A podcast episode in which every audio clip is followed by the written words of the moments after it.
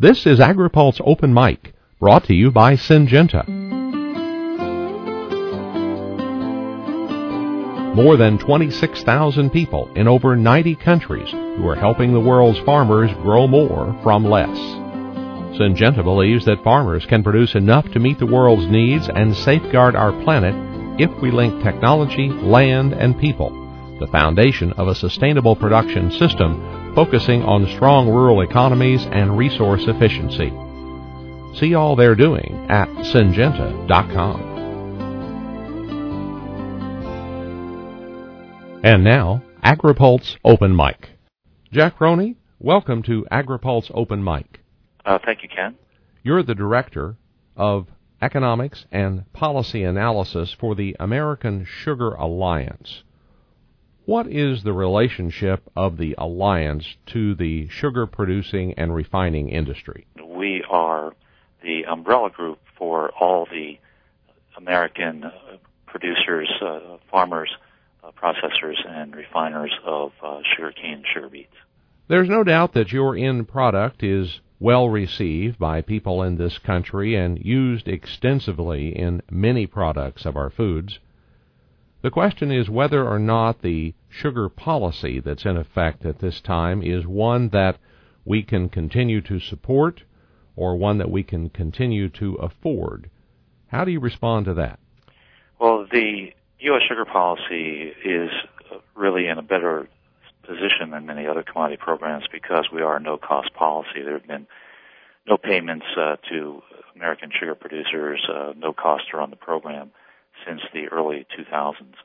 And so that is a situation that uh, we we relish and that we're we're very happy to uh, to point to to defend our our policy. So that really does make us less vulnerable to budget cuts than other commodity programs might be.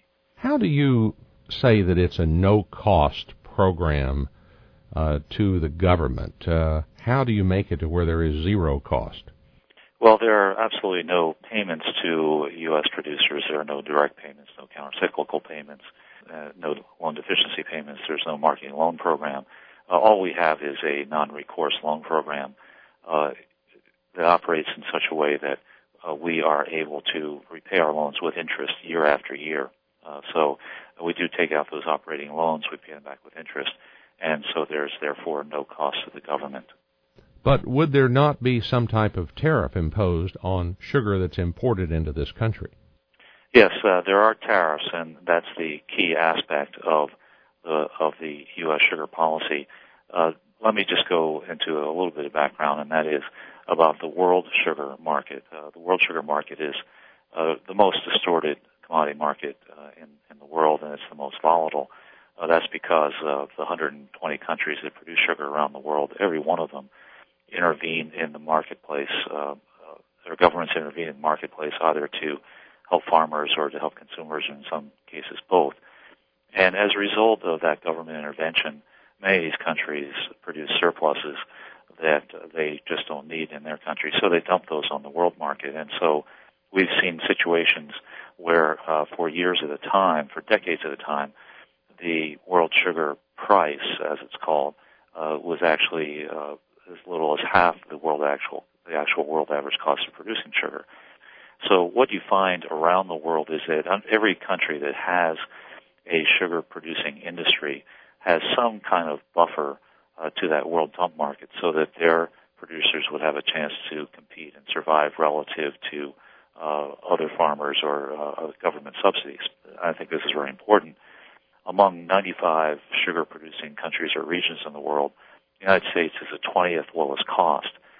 I think that's all the more impressive because we are operating as a developed country sugar producer. Most countries that produce sugar are developing countries, and they of course have much, much lower uh, labor costs and environmental standards and protections than we have. So we're justifiably proud of the fact that we attain a low cost of production. We're among the lowest cost producers in the world, even while we are treating our workers well and safely, and we are treating our environment uh, very responsibly.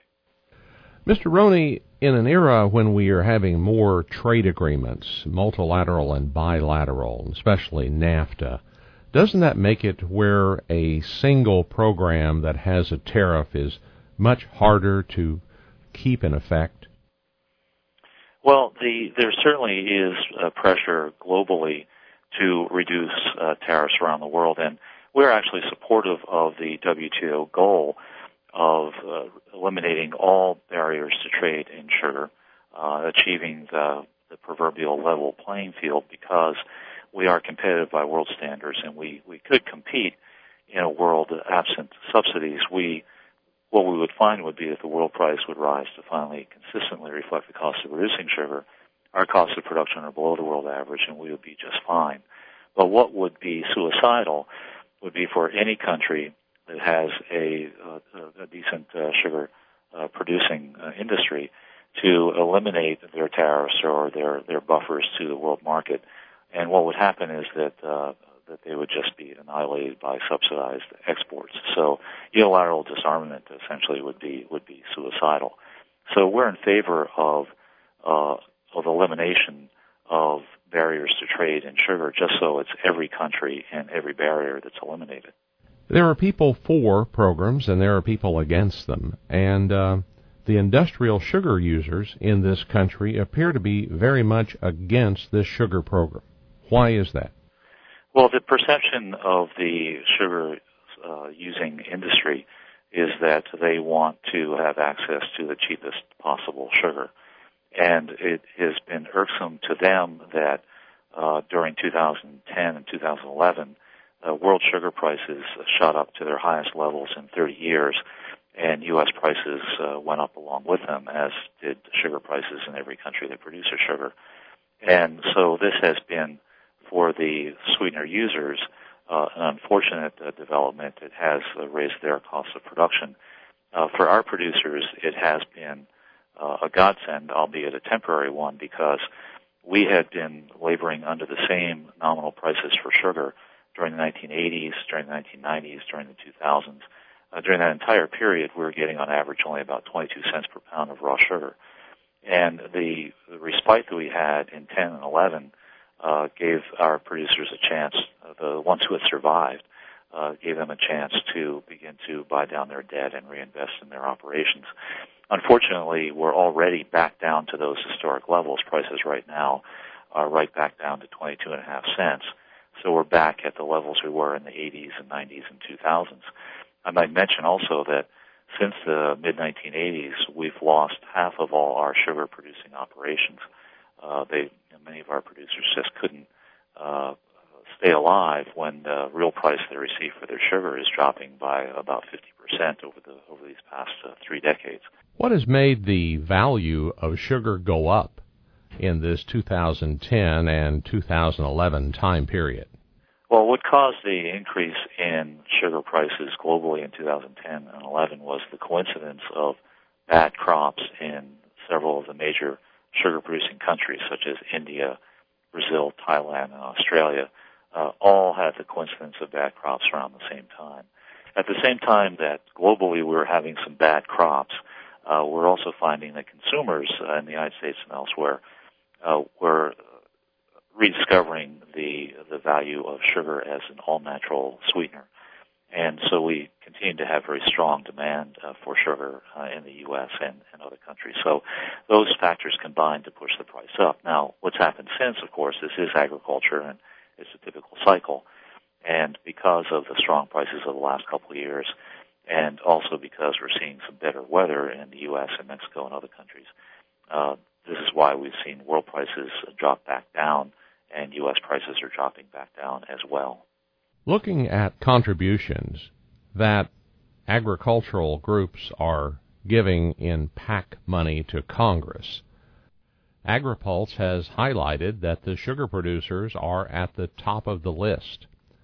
How do you justify making those kind of expenditures to senators and representatives?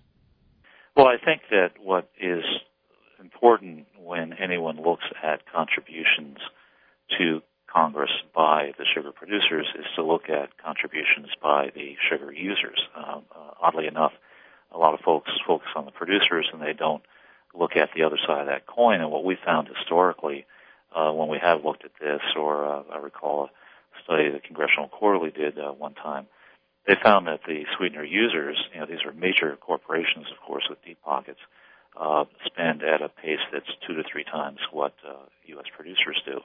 So, to a large extent, we're trying to respond to the very, uh, the very heavy uh, uh, lobbying, the very aggressive lobbying Uh, by our opponents uh, to uh, to try to help to ensure our livelihoods. Mr. Roney, the users of sugar are very opposed to the program that we have now for supporting the sugar industry in the United States. Give me a scenario if we had no sugar program at all and no tariff on any sugar coming into the United States. What would happen? Well, I think what we would see would be a short-term and a long-term effect, and those would be very different. And we actually have evidence of what would happen in uh, what just occurred in the European Union in the uh, 1995-96 period. They decided that they should uh, reduce the, the, production by their own uh, producers. Uh, their uh, most years they're about the second biggest sugar producing region in the world, and uh, rely more on foreign producers. So they reduced their uh, prices by 36% uh, unilaterally. And the consequence in the short run was that uh, prices of uh, sugar prices in the EU dropped dramatically. Uh, they lost uh, uh, several, uh, I believe it was about 80 uh, sugar uh, operations closed. They lost about 120,000 jobs, and their production dropped by about 7 million tons. And at the same time, sweetener users, we noticed, we're not passing along to consumers uh, any savings that the uh, retail price of sugar and products continue to go up in the European Union. So there was a short-term benefit for the the sweetener users and uh, uh, tremendous harm to producers and no no change in how consumers uh, were, were faring. But subsequent to that, uh, as the European Union then became much more dependent on on uh, world market sugar, uh, that sugar did not materialize, that uh, the EU price dropped below the world price, and no one wanted to sell their sugar to the EU. And we actually had shortages uh, of sugar in the EU. There were even reports of rationing of sugar in Germany, which we had not heard of since World War II. And uh, in order to attract the sugar and fill that gap, prices in the EU shot up. So where we are now is that the prices of uh, producer prices for sugar and consumer prices for sugar in the European Union uh, are about 10% higher than they were before the, the vaunted reform. So um, that's not, you know, here I'm not just theorizing, I'm, I'm telling you exactly what's happened in the EU. And we would expect that a similar situation will unfold here, that in the short run, our prices would uh, plunge. Uh, we'd be getting subsidized sugar from uh, Brazil and other uh, producers who um, produce their uh, uh, vast amounts of sugar with uh, with various government uh, uh, programs and subsidies, and that our producers would go out of business. We would become permanently more dependent on the world market, and then we would be really vulnerable to the vagaries of the world sugar market, which, as I mentioned, is the most uh, most volatile in the world. So, uh, the, subsequently, I think we would see sweetener users depending instead of on uh, the trainload of sugar from uh, from North Dakota that they'd be uh, looking, waiting for the slow boat from from Brazil for their sugar. Uh, would probably not be as high quality as they're accustomed to. Uh, they'd be uh, charging uh, uh, they would be paying more for their sugar than they had been before, and charging consumers more for their products. So uh, it would be a short-term uh, gain to uh, one small segment of the population. That would be the sweetener user companies uh, but long-term harm to rural America with a loss of sugar-producing jobs, and to consumers uh, in the sense that they'd be paying more for a less reliable and probably less safe product. We're not really looking at any kind of consumption mandates. Uh, you know, we feel as though uh, we're in an excellent position with the uh, you know the best tasting, uh, lowest calorie, uh, natural sweetener uh, that there is, and that the cons- that the, the demand for sugar will always be there. Uh, what we just want to do is have the chance to to survive and provide that sugar uh, to our, our, American consumers and our customers uh, without having to be uh, put out of business by subsidized foreign producers. Our industry generates 142,000 jobs uh, across the country and about uh, $10 billion a year in economic activity. So it's a it's a large and important industry, and it's one that is particularly critical to rural areas where sugar is the is the major uh, the major employer. Uh, there's even importance of uh, the sugar industry in some urban areas where we have cane refineries uh, that are a very important source of uh, of, of, jobs uh, for those urban areas. Jack Roney, thank you very much for being our guest on AgriPulse Open Mic. thank you for having me, Ken. This AgriPulse Open Mic was brought to you by Syngenta, which is helping the world's farmers grow more from less while safeguarding our planet. As a technology innovator, Syngenta is doing its part by developing integrated solutions with crop production, seeds, and seed care. See all they're doing at syngenta.com. I'm Ken Root.